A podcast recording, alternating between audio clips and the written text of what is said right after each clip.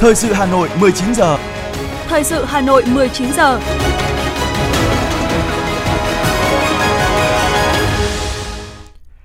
Võ Nam Thu Minh xin kính chào quý vị và các bạn. Bây giờ là chương trình thời sự của Đài Phát thanh và Truyền hình Hà Nội phát trực tiếp trên sóng phát thanh. Tối nay chủ nhật ngày 19 tháng 2 năm 2023, chương trình có những nội dung chính sau đây. Phó Thủ tướng Trần Hồng Hà làm việc với các bộ ngành liên quan về dự thảo nghị định sửa đổi bổ sung một số điều của các nghị định hướng dẫn thi hành luật đất đai, nghị định quy định lấn biển. Hà Nội phát triển đô thị có bản sắc, tạo hiệu ứng lan tỏa liên kết vùng. Bộ Công an sẽ triển khai cấp hộ chiếu phổ thông gắn chip điện tử từ tháng 3 tới. Phần tin thế giới có những thông tin Cuộc tập trận đa phương lớn nhất tại khu vực châu Á Thái Bình Dương mang tên Hổ Mang Vàng sẽ diễn ra từ ngày 28 tháng 2 đến ngày 1 tháng 3 tại Thái Lan. Armenia và Azerbaijan thúc đẩy đàm phán về thỏa thuận hòa bình tại Munich, Đức và sau đây là nội dung chi tiết. Thưa quý vị và các bạn, khẩn trương hoàn thiện hai nghị định quan trọng về đất đai và lấn biển. Đây là yêu cầu của Phó Thủ tướng Trần Hồng Hà tại cuộc làm việc sáng nay Chủ nhật ngày 19 tháng 2 với các bộ ngành liên quan về dự thảo nghị định sửa đổi bổ sung một số điều của các nghị định hướng dẫn thi hành luật đất đai, nghị định quy định lấn biển. Tại cuộc làm việc, đại diện các bộ ngành tiếp tục đóng góp ý kiến về lựa chọn nhà đầu tư thực hiện dự án lấn biển, điều khoản chuyển tiếp, phương án gộp hai thủ tục giao đất và giao khu vực biển khái niệm lấn biển, thẩm định, phê duyệt đơn giá định mức xây dựng của dự án lấn biển. Phó Thủ tướng Trần Hồng Hà yêu cầu Bộ Tài nguyên và Môi trường phải ra soát rất kỹ cơ sở pháp lý, thực tiễn triển khai các dự án lấn biển thời gian qua để hoàn thiện dự thảo nghị định trên tinh thần đơn giản hóa thủ tục hành chính, phân cấp gắn với các tiêu chí chặt chẽ và cơ chế kiểm soát, giám sát thực hiện bảo đảm chặt chẽ, tương thích với các luật có liên quan như luật đất đai, luật tài nguyên môi trường biển. Thưa quý vị, theo công điện của Thủ tướng Chính phủ về tổ chức lấy ý kiến nhân dân đối với dự thảo luật đất đai sửa đổi, các địa phương phải kiểm điểm nếu chưa triển khai hoặc chậm ban hành kế hoạch. Hiện chỉ còn một tháng nước rút là kết thúc thời gian lấy ý kiến. Vậy người dân đã được lấy ý kiến như thế nào? Những nội dung trọng tâm nào được người dân quan tâm? Ghi nhận của chúng tôi tại Hà Nội. Vâng thưa quý vị, dự án cải tạo môi trường vệ sinh khu dân cư xung quanh mương thoát nước Thụy Khuê, Tây Hồ, Hà Nội – có đoạn chưa thi công, đoạn đang thi công giang dở và có đoạn đã thi công xong. Sự thay đổi khác biệt này khi chúng tôi đến kiểm tra đã nói lên lợi ích rất lớn từ dự án mang lại cho người dân nơi đây. Tuy nhiên vẫn không tránh khỏi những băn khoăn về giá đền bù, chính sách tái định cư khi thu hồi đất thực hiện dự án. Ông Nguyễn Hữu Sinh, phường Thụy Khuê, quận Tây Hồ, Hà Nội cho biết. Ví, ví dụ nhé, những nhà mặt đường này mà cắt chắn sau là chỉ cắt được đền bù là 72 triệu mét vuông thôi. So với giá thị trường là cầm độ 3 300 triệu thôi. Đấy, nhà mà sau này thì là cắt đền bù chỉ được có 36 triệu thôi. Thì là bà con có ý kiến so với cái giá thị trường. Thì cái cái cái, cái, cái sửa đổi về luật đất đai thì có bổ sung thêm một số nội dung. Thì bà con mong muốn là sao nếu mà mà mà triển khai được ấy, mà thực hiện được ấy, thì bà con được hưởng lợi cái đó. Có thể là nó, nó, nó cao hơn. Đấy, theo giá thị trường. Tại hội nghị tham gia góp ý vào dự thảo luật đất đai sửa đổi trên địa bàn quận Tây Hồ vừa diễn ra, đại diện người dân đều đã nghiên cứu rất kỹ dự thảo luật và chuẩn bị những ý kiến rất tâm huyết rõ ràng liên quan tới thu hồi đất, chính sách đền bù, giải phóng mặt bằng. Một số người dân chia sẻ. Dự thảo luật đất đai sửa đổi cần thể chế hóa các quy định nhằm đảm bảo quyền lợi của người dân có đất bị thu hồi, cụ thể hóa các tiêu chí thế nào là tốt hơn nơi ở cũ. Việc xây dựng phương án bồi thường hỗ trợ tái định cư thì cần thực hiện trước khi có quyết định thu hồi đất. Là nhà nước thu hồi đất để phát triển kinh tế xã hội. Còn về quốc phòng an ninh thì như vậy chúng tôi không tham gia, cái đó rất là chặt chẽ và tất cả mọi người dân cũng đều có ý thức nhiều. Nhưng nếu như vì mục đích phát triển kinh tế xã hội nhưng mà lại giao cho các cái công ty, các cái doanh nghiệp, nhà đầu tư nhưng mà là kinh doanh uh, thương mại thì cần phải đưa ra những tiêu chí hết sức cụ thể. Để có hội nghị này, ngay từ đầu năm, Mặt trận Tổ quốc Việt Nam quận Tây Hồ đã triển khai kế hoạch tới hệ thống các cấp cơ sở, chia nội dung trọng tâm theo từng nhóm đối tượng để lấy ý kiến phù hợp. Như với các tầng lớp nhân dân sẽ tập trung vào các trường hợp thu hồi đất, trình tự thủ tục thu hồi đất, cấp giấy chứng nhận quyền sử dụng đất. Ông Trần Quang Đạo, Chủ tịch Ủy ban Mặt trận Tổ quốc Việt Nam quận Tây Hồ Hà Nội cho biết thêm thì các ý kiến của các bác các đồng chí là rất là tâm huyết và trong cái hội nghị này cũng đã truyền tải đến với trách nhiệm của mình thì chúng tôi cũng sẽ tổng hợp những ý kiến đầy đủ, trung thực, khách quan, kể cả thuận chiều và trái chiều mà chúng ta xây dựng luật thì phải trái chiều nó mới mới nảy sinh ra những cái ý tưởng nó tốt đẹp mang lại cái quyền lợi lợi ích hợp pháp nhất cho nhà nước, nhân dân và doanh nghiệp. Hiện trên toàn thành phố Hà Nội, hệ thống mặt trận Tổ quốc Việt Nam các cấp đều đang khẩn trương triển khai lấy ý kiến nhân dân vào dự thảo luật đất đai sửa đổi. Từ khu dân cư, tổ dân phố đến cấp xã, phường, thị trấn, quận huyện, sự lan tỏa của đợt lấy ý kiến đang rất lớn. Theo ông Nguyễn Sĩ Trường, Phó Chủ tịch Ủy ban Mặt trận Tổ quốc Việt Nam thành phố Hà Nội, người dân có thể vào trên các cái website này, trên các cái trang mạng xã hội này, đấy thì đều có những cái dự thảo này để có thể là nghiên cứu. Cùng với đó thì ngay tại các cái thôn địa bàn uh, khu dân cư tổ dân phố thì thông qua các tổ chức như mặt trận thì các tổ chức thành viên cũng đã đều có những cái tài liệu này để, để mà xin ý kiến người dân. Vì vậy mà tôi cũng mong muốn rằng là mọi người dân hãy uh, cố gắng chúng ta nghiên cứu và chúng ta sẽ cùng tham gia uh, góp ý kiến để sửa đổi luật. Việc lấy ý kiến nhân dân đóng góp vào dự thảo luật đất đai sửa đổi sẽ kéo dài tới ngày 15 tháng 3. Người dân tham gia góp ý vào hoàn thiện dự thảo luật đất đai không chỉ phát huy quyền làm chủ của nhân dân cũng như huy động trí tuệ của nhân dân, mà quan trọng hơn, khi nhân dân đã đồng thuận thì luật sau khi được ban hành sẽ đi được ngay vào cuộc sống, tháo gỡ được những khó khăn vướng mắc. Thưa quý vị và các bạn, Hà Nội tập trung phát triển đô thị có bản sắc, tạo hiệu ứng lan tỏa liên kết vùng. Đây là một trong những nhiệm vụ giải pháp được xác định trong chương trình hành động số 23 ngày 3 tháng 2 năm 2023 của Thành ủy Hà Nội, thực hiện nghị quyết số 30 ngày 23 tháng 11 năm 2022 của Bộ Chính trị về phát triển kinh tế xã hội và bảo đảm quốc phòng an ninh vùng đồng bằng sông Hồng đến năm 2030, tầm nhìn đến năm 2045.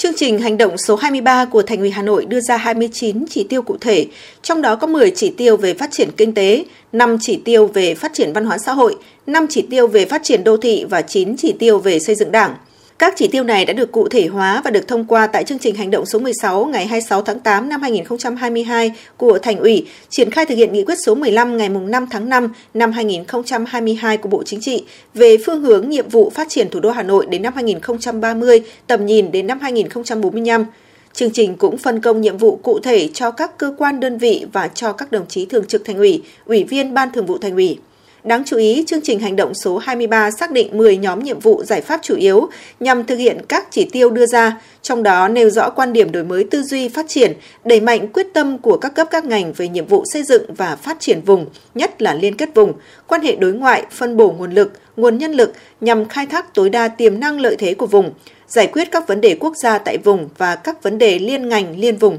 Thành phố cũng sẽ phối hợp với Bộ Tư pháp, các bộ ngành trung ương đề nghị xây dựng luật thủ đô sửa đổi để có những cơ chế chính sách đặc thù vượt trội, phát huy vai trò của thủ đô Hà Nội là đầu tàu, động lực thúc đẩy phát triển vùng thủ đô, vùng đồng bằng sông Hồng, vùng kinh tế trọng điểm Bắc Bộ, đồng thời xây dựng các cơ chế chính sách đủ mạnh, tăng cường phân quyền phân cấp cho Hội đồng điều phối vùng thủ đô để nâng cao hiệu quả điều phối liên kết vùng, tập trung một số lĩnh vực chủ yếu như phát triển hạ tầng, xúc tiến đầu tư, xử lý các vấn đề về môi trường liên tỉnh, phát triển các cụm liên kết ngành. Chủ tịch Ủy ban dân thành phố Trần Sĩ Thanh cho biết.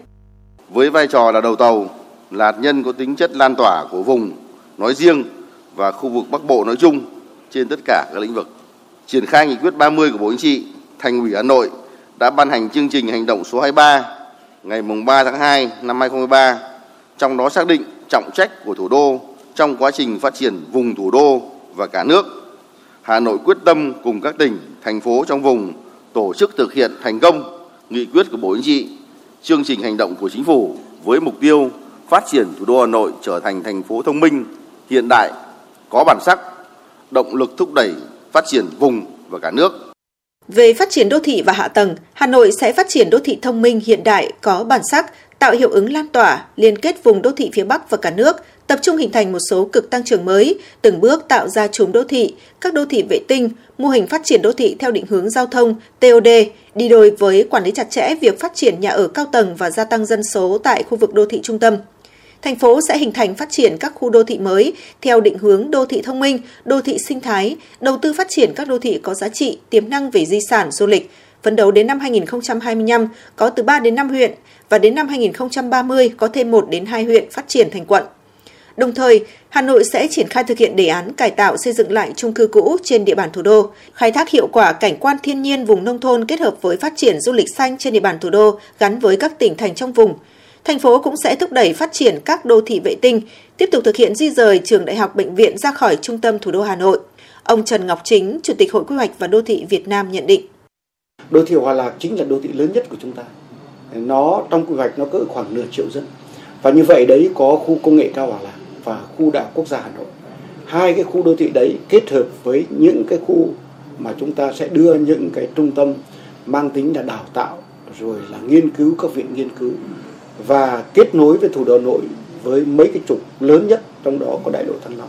Thì phải nói đấy là một đô thị gần với thủ đô Hà Nội và đô thị phía Tây là đối trọng cho Hà Nội. Và chúng ta đang chuẩn bị xây dựng cái hệ thống metro để kết nối. Nó cũng là một cái đô thị mà giảm được cái ách tắc và giảm được cái áp lực nhất cho thủ đô Hà Nội, chính là đô thị Hà Lạc.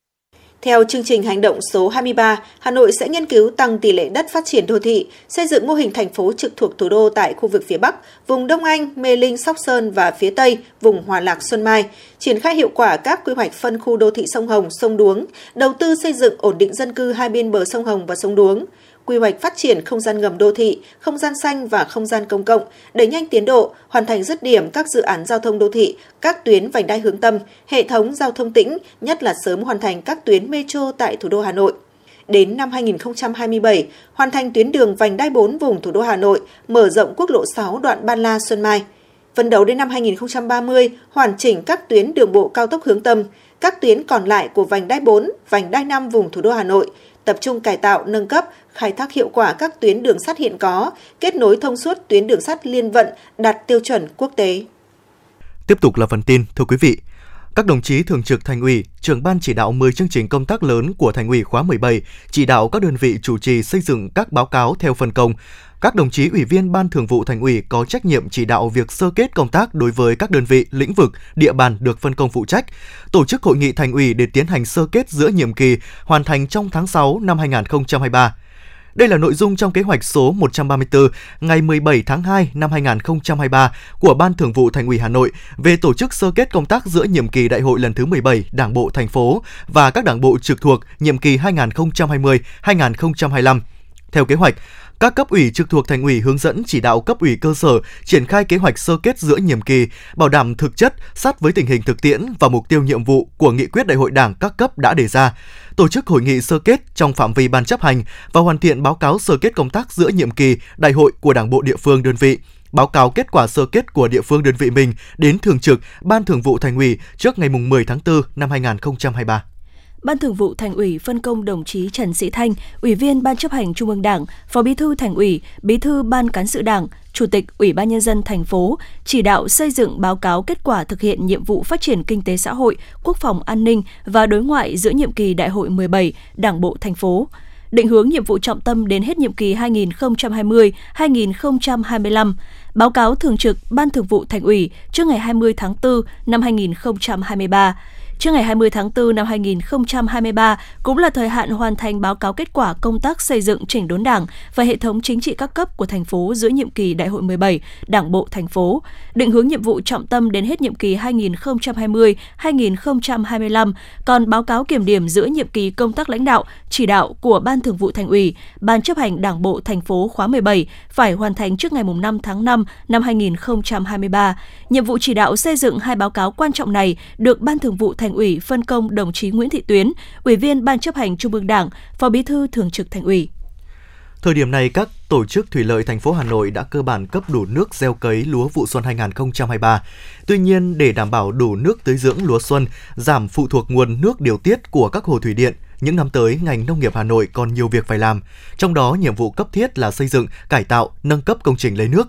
Liên quan việc này, Phó Chủ tịch Ủy ban nhân dân thành phố Hà Nội Nguyễn Mạnh Quyền đề nghị ngành nông nghiệp phải chủ động và có tầm nhìn dài hơn trong đề xuất giải pháp thích ứng với thiếu hụt nguồn nước, nhất là cải tạo, nâng cấp, xây dựng công trình lấy nước. Trước mắt, Ủy ban nhân dân thành phố Hà Nội thống nhất về chủ trương lắp đặt trạm bơm giã chiến Trung Hà thay thế các máy bơm hư hỏng, không bảo đảm vận hành trạm bơm giã chiến Bá Giang, nạo vét các vị trí bồi lắng trên trục sông Nhuệ để phục vụ sản xuất vụ xuân 2023 và các năm tiếp theo. Đối với trạm bơm Phù Sa, Thứ trưởng Bộ Nông nghiệp và Phát triển Nông thôn Nguyễn Hoàng Hiệp cho biết, Bộ đã chỉ đạo đại diện chủ đầu tư trong tháng 6 tới đây phải khởi công công trình. CBRE Việt Nam thuộc Tập đoàn Tư vấn Đầu tư Bất động sản Quốc tế CBRE cho biết, từ giữa năm 2022 đến nay, thị trường bán lẻ Hà Nội đã phục vụ mạnh xin lỗi quý vị đã phục hồi mạnh mẽ sau ảnh hưởng của dịch COVID-19. Theo đó, nhu cầu thuê mặt bằng kinh doanh đã tăng trưởng trở lại. Trong thời gian tới, CBRE dự báo giá thuê mặt bằng bán lẻ tại Hà Nội tiếp tục tăng nhưng với tốc độ chậm hơn do những lo ngại về sức ép lạm phát có thể sẽ ảnh hưởng tới sức mua của người tiêu dùng.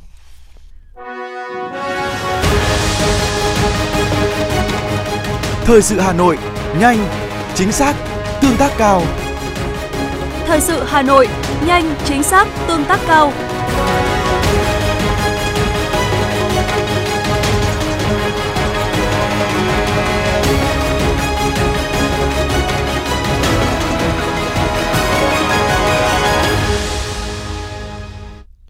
Xin được chuyển sang những thông tin khác. Thưa quý vị, thông tin về kết quả công tác cứu nạn cứu hộ của Bộ Công an tại Thổ Nhĩ Kỳ, Trung tướng Tô Ân Sô cho biết có thể khẳng định đến thời điểm này, hoạt động của đoàn công tác Bộ Công an Việt Nam tham gia cứu nạn cứu hộ tại Thổ Nhĩ Kỳ đã thành công tốt đẹp, phối hợp cứu được một người còn sống, đưa được 14 thi thể nạn nhân ra ngoài bàn giao cho cơ quan y tế. Quá trình thực hiện nhiệm vụ, đoàn được ghi nhận đánh giá cao về tính chuyên nghiệp, sự tâm huyết với công việc. Chính vì lý do này nên đoàn được phân công tìm kiếm cứu nạn ở những địa điểm khó khăn và có khả năng còn dấu hiệu của sự sống. Bên cạnh đó, trong quá trình công tác, đoàn đã trao tặng 2 tấn thiết bị y tế do Bộ Công an Việt Nam hỗ trợ cơ quan điều phối quốc gia AFAD và cho Sở Y tế thành phố Adiyaman, Thổ Nhĩ Kỳ, thăm hỏi tặng quà động viên tinh thần người dân bị ảnh hưởng nặng nề bởi động đất, trong đó có một số gia đình người Việt, đồng thời hỗ trợ phía bạn trong chế tạo các vật dụng để sử dụng sinh hoạt trong điều kiện thiếu thốn như chế tạo bếp lửa giã chiến để sưởi ấm. Trong quá trình làm nhiệm vụ, đoàn cũng trao đổi và tìm hiểu một số thiết bị chuyên dụng của đội cứu nạn cứu hộ Mỹ, thiết bị dò tìm của quân đội Thổ Nhĩ Kỳ và Pakistan. Cũng với tinh thần chia sẻ khó khăn, Ban chấp hành Trung ương Hội chữ thập đỏ Việt Nam vừa ra lời kêu gọi vận động ủng hộ, trợ giúp nhân dân Thổ Nhĩ Kỳ và Syria khắc phục thảm họa động đất. Các hình thức ủng hộ qua địa chỉ Trung ương Hội chữ thập đỏ Việt Nam tại Hà Nội và thành phố Hồ Chí Minh hoặc qua tài khoản của hội tại Ngân hàng Nông nghiệp Phát triển nông thôn Việt Nam 124 0202 005 348 Việt Nam đồng và 124 0202 018 198 đối với đô la Mỹ và 124 0202 006862 đối với euro. Thời gian tiếp nhận các khoản đóng góp tự nguyện trợ giúp nhân dân Thổ Nhĩ Kỳ và Syria đến hết ngày 30 tháng 5 tới. Thưa quý vị, trong những ngày này, hơn 15.000 tân binh công an nhân dân trên 61 tỉnh thành đang bước vào khóa huấn luyện mới. Các khóa huấn luyện tân binh được triển khai tại hai trung tâm huấn luyện và 10 trung đoàn thuộc Bộ Tư lệnh Cảnh sát Cơ động Bộ Công an. Trung đoàn Cảnh sát Cơ động Đông Bắc đóng trên thị xã Quảng Yên, tỉnh Quảng Ninh năm 2023 được giao nhiệm vụ huấn luyện cho 1.777 công dân thực hiện nghĩa vụ tham gia công an nhân dân của 12 đơn vị địa phương khu vực Đông Bắc. Thượng tá Phùng Toàn Thắng, Trung đoàn trưởng Trung đoàn Cảnh sát Cơ động Đông Bắc cho biết. Ngay từ đầu, chúng tôi đã tuyển chọn các cán bộ ưu tú có kinh nghiệm để tổ chức tập huấn công tác quản lý, công tác đào tạo huấn luyện để làm sao mà có được những cán bộ tốt nhất trong toàn trung đoàn để đáp ứng được cái yêu cầu nhiệm vụ huấn luyện cho chiến sĩ mới. Quản lý huấn luyện chiến sĩ mới là nhiệm vụ thường niên rất quan trọng của các đơn vị. Thực tế cho thấy đây là công việc nhiều khó khăn, vất vả, bởi chiến sĩ mới từ môi trường bên ngoài vào rất bỡ ngỡ.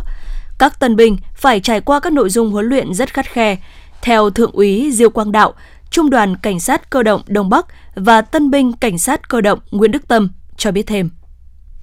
Ở trên cương vị à, cán bộ huấn luyện thì chúng tôi à, cũng thường xuyên trao dồi kiến thức và truyền đạt để nhằm mục đích là truyền đạt đến chiến sĩ để chiến sĩ nắm bắt được cái nội dung chương trình học tập để đạt cái kết quả học tập huấn luyện cao nhất. Em và các bạn sẽ nỗ lực hết sức để hoàn thành thật tốt khóa huấn luyện năm 2023. Hình thức huấn luyện tập trung đối với công dân thực hiện nghĩa vụ tham gia công an nhân dân của công an các đơn vị địa phương trên là một chủ trương lớn của Đảng ủy Công an Trung ương và lãnh đạo Bộ Công an nhằm từng bước thay đổi, nâng cao chất lượng nguồn tuyển đầu vào lực lượng công an nhân dân, hướng tới mục tiêu xây dựng lực lượng công an nhân dân chính quy tinh nhuệ hiện đại. Đại tá Trần Đình Đức, Phó Tư lệnh Cảnh sát cơ động Bộ Công an khẳng định. Có thể khẳng định đây là nhiệm vụ quan trọng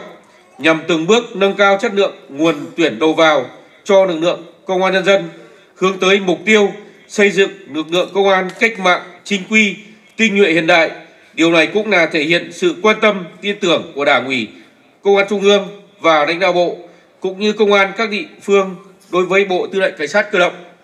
Năm 2023, Bộ Tư lệnh Cảnh sát cơ động tổ chức tiếp nhận, huấn luyện trên 15.000 chiến sĩ mới, trong đó có gần 12.000 chiến sĩ thuộc công an các đơn vị, địa phương và hơn 3.000 chiến sĩ thuộc Bộ Tư lệnh Cảnh sát cơ động. Bộ Tư lệnh đã giao cho hai trung tâm huấn luyện và bồi dưỡng nghiệp vụ và 10 trung đoàn cảnh sát cơ động tổ chức tiếp nhận huấn luyện tại 16 địa điểm trên cả nước.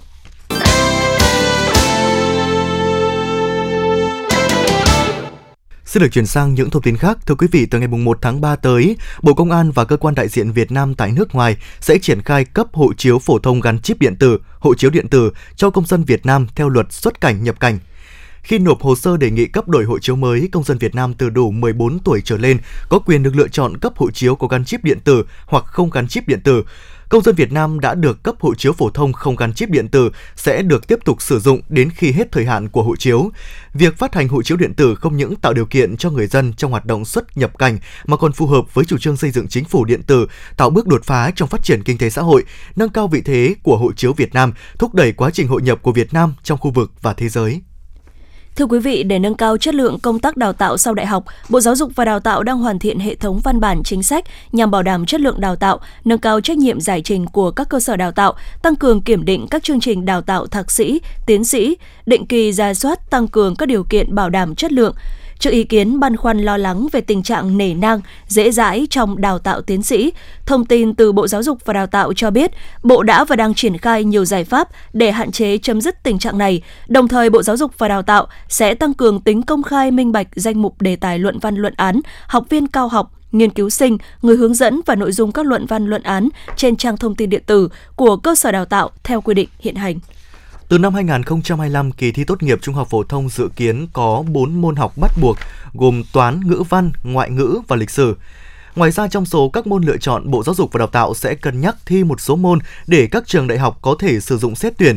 Đây là thông tin được Thứ trưởng Bộ Giáo dục và Đào tạo Nguyễn Hữu Độ cho biết trong buổi làm việc với trường Nguyễn Siêu về triển khai chương trình giáo dục phổ thông mới ngày 18 tháng 2. Cũng theo ông Độ, Lộ trình đổi mới sẽ thực hiện theo từng giai đoạn tương ứng với mức độ tiếp cận chương trình giáo dục phổ thông mới của từng nhóm đối tượng học sinh. Cụ thể sẽ chia làm 3 giai đoạn, từ năm 2025 đến năm 2026 là những học sinh học chương trình mới 3 năm bậc trung học phổ thông, từ năm 2027 đến năm 2031 là những học sinh học chương trình mới từ lớp 6 và giai đoạn từ năm 2032 với đối tượng là những học sinh học chương trình mới từ lớp 1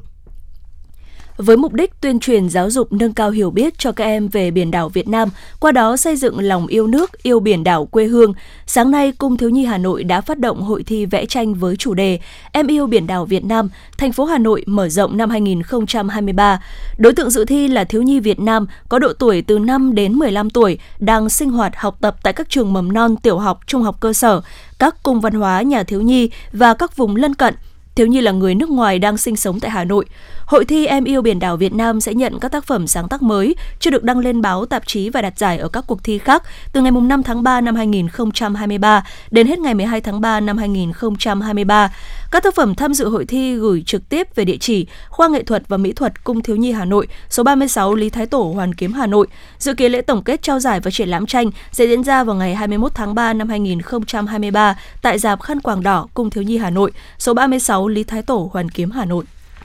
Cục Hàng không Việt Nam vừa có văn bản gửi các đơn vị liên quan trong ngành hàng không về nội dung triển khai mở rộng phạm vi thí điểm áp dụng công nghệ xác thực sinh chắc học, nhận diện khuôn mặt vân tay với khách đi máy bay nội địa nhằm rút ngắn thời gian kiểm tra, tránh ùn tắc sân bay. Theo đó, việc thí điểm áp dụng công nghệ xác thực sinh chắc học với khách đi máy bay nội địa sẽ mở rộng tới toàn bộ quá trình làm thủ tục ở sân bay cho tới khi lên máy bay nhằm đảo, bảo đảm đồng bộ, Ngoài thí điểm xác thực sinh chắc học ở khu vực kiểm tra an ninh soi chiếu như kế hoạch trước đó của Cục Hàng không sẽ mở rộng thêm ở khu vực làm thủ tục đi chuyến bay nội địa, khu vực gửi hành lý, hàng hóa ở quầy check-in, điểm kiểm tra an ninh và cửa lên máy bay. Tin từ Phòng Cảnh sát Giao thông, trong ngày 18 tháng 2, các tổ công tác 141 Công an thành phố Hà Nội bố trí trên địa bàn Hoàn Kiếm, Long Biên, Gia Lâm đã phát hiện và xử lý 31 trường hợp vi phạm nồng độ cồn, trong đó có 18 ô tô và 13 mô tô, trên tổng số 2.654 lượt kiểm tra, tạm giữ 31 phương tiện.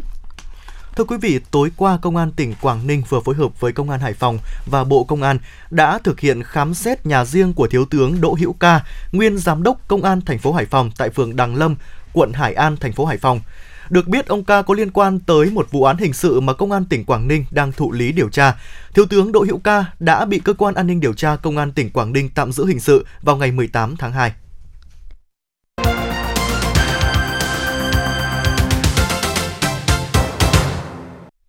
Xin được chuyển sang những thông tin quốc tế. Lực lượng vũ trang Hoàng gia Thái Lan, nước này sẽ đăng cai cuộc tập trận đa phương hổ mang vàng, trong đó lần đầu tiên huấn luyện ứng phó với các thảm họa không gian. Cuộc tập trận diễn ra từ ngày 27 tháng 2 đến ngày 10 tháng 3, quy tụ 7.394 quân nhân từ 30 quốc gia, trong đó có 6.000 quân nhân Mỹ. Hổ mang vàng là cuộc tập trận chung đa phương lớn nhất tại khu vực châu Á Thái Bình Dương với 7 quốc gia tham gia các cuộc tập trận chính là Nhật Bản, Mỹ, Thái Lan, Hàn Quốc, Indonesia, Malaysia và Singapore. Ba quốc gia sẽ tham gia diễn tập viện trợ nhân đạo là Trung Quốc, Ấn Độ và Australia. Trong khi đó, 10 quốc gia sẽ tham gia với tư cách là quan sát viên là Campuchia, Lào, Brazil, Pakistan, Việt Nam, Đức, Thụy Điển, Hy Lạp, Kuwait và Sri Lanka. Ủy ban bầu cử quốc gia Campuchia đã cam kết phối hợp chặt chẽ với các cơ quan chức năng trong công tác duy trì an ninh trật tự và công cộng trước thềm cuộc tổng tuyển cử sẽ diễn ra vào tháng 7 tới. Australia sẽ tổ chức một cuộc diễn tập hải quân quốc tế quan trọng trong thời gian tới. Trong 3 năm qua, Australia đã tham gia nhiều cuộc tập trận chung với hải quân Mỹ, Nhật Bản và Ấn Độ. Tuy nhiên đây sẽ là lần đầu tiên nước này đứng ra đăng cai tổ chức một cuộc tập trận chung như vậy. Ngày 18 tháng 2, lãnh đạo Armenia và Azerbaijan đã tiến hành cuộc đàm phán tại Munich, Đức với sự tham dự của Ngoại trưởng Mỹ. Đây là cuộc gặp đầu tiên giữa lãnh đạo hai nước kể từ tháng 10 năm 2022 trong bối cảnh những căng thẳng liên quan đến khu vực tranh chấp Nagorno và Karabakh. Cuộc gặp ngày 18 tháng 2 là cuộc gặp trực tiếp đầu tiên giữa các nhà lãnh đạo Armenia và Azerbaijan kể từ cuối tháng 10 năm 2022 khi Tổng thống Nga Vladimir Putin chủ trì hội đàm ba bên tại thành phố Sochi bên bờ Biển Đen. Cuộc gặp dự kiến sẽ diễn ra vào ngày 10, ngày, ngày 7 tháng 12 tại Brussels, sau đó đã bị hủy. Số nạn nhân tử vong trong trận động đất Thổ Nhĩ Kỳ Syria đã vượt qua 46.000, trong đó Thổ Nhĩ Kỳ ghi nhận 40.642 người và hơn 5.800 người đã thiệt mạng ở Syria. Thổ Nhĩ Kỳ đang chăm sóc cho 1.589 trẻ em bị chia cắt khỏi gia đình sau trận động đất. Thưa quý vị, một sự cố trong hệ thống điện lưới quốc gia đã khiến 11 trên tổng số 15 tỉnh của Cuba mất điện trong ngày 18 tháng 2. Đây là sự cố mất điện diện rộng thứ hai tại đảo quốc này chỉ trong vòng 5 ngày. Liên minh Điện lực Cuba cho biết lỗi vận hành, lỗi con người là nguyên nhân gây ra sự cố mất kết nối trên. Sau 6 giờ kể từ khi có thông báo chính thức đầu tiên về sự cố, Liên minh Điện lực Cuba cho biết hệ thống điện đã được khôi phục.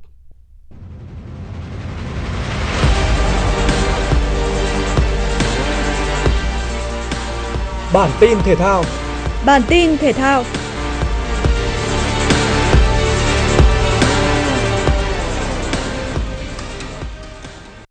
Câu lạc bộ đang dẫn đầu giải bóng đá Ngoại hạng Anh Arsenal đã trải qua trận đấu rất khó khăn khi hành quân tới Villa Park gặp đội chủ nhà Aston Villa ở vòng 24. Pháo thủ thành London hai lần bị dẫn trước trong hiệp 1. Và phải tới phút 61, Arsenal mới quân bình tỷ số 2 đều sau pha dứt điểm chính xác của hậu vệ Zinchenko. Tưởng chừng trận đấu sẽ khép lại với kết quả hòa, thì trong thời gian bù giờ của hiệp 2, đội quân của huấn luyện viên Mikel Arteta đã liên tiếp có hai bàn thắng. Thủ thành Martinez bên phía Aston Villa phản lưới nhà ở phút 90 cộng 3 và tiền đạo vào sân thay người Martinelli ấn định tỷ số 4-2 cho Arsenal ở phút 90 cộng 8. Đánh bại Aston Villa ở những phút cuối cùng giúp Arsenal chắc chắn giữ được ngôi đầu bảng. Không những thế, đội bóng thủ đô nước Anh còn gia tăng cách biệt với Manchester City vì ở trận đấu sau đó, câu lạc bộ đương kim vô địch Premier League đã bị cầm hòa một đều trên sân của Nottingham Forest. Trong khi Liverpool đã vươn một bậc lên thứ 8 sau chiến thắng 2-0 tại sân St James Park của đội đang xếp thứ tư Newcastle. Như vậy, sau lượt đấu này, Arsenal vẫn xếp thứ nhất giải Ngoại Anh với 54 điểm hơn đội thứ hai Manchester City 2 điểm và chơi ít hơn một trận. Trước thay đỏ của trung vệ người Pháp Upamecano ngay ở phút thứ 8 đã khiến những toan tính và chiến thuật mà huấn luyện viên Nagelsmann chuẩn bị cho câu lạc bộ Bayern Munich bị phá sản khi họ gặp câu lạc bộ Borussia Mönchengladbach ở vòng 21 Bundesliga. Dự báo thời tiết khu vực Hà Nội đêm 19 ngày 20 tháng 2 năm 2023 Trung tâm thành phố Hà Nội không mưa, trưa chiều hưởng nắng, nhiệt độ từ 18 đến 25 độ. Quý vị và các bạn vừa nghe chương trình Thời sự tối của Đài Phát thanh Truyền hình Hà Nội, chỉ đạo nội dung Nguyễn Kim Khiêm, chỉ đạo sản xuất Nguyễn Tiến Dũng, tổ chức sản xuất Trà My. Chương trình do biên tập viên Nguyễn Hằng, phát thanh viên Võ Nam Thu Minh cùng kỹ thuật viên Quốc Hoàn phối hợp thực hiện. Thân ái chào tạm biệt.